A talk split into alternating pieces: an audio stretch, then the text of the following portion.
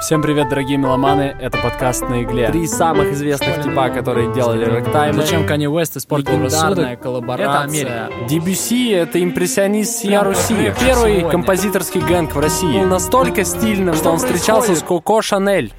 Меня зовут Сережа Кашаев, и здесь я рассказываю о том, как звучат эпохи.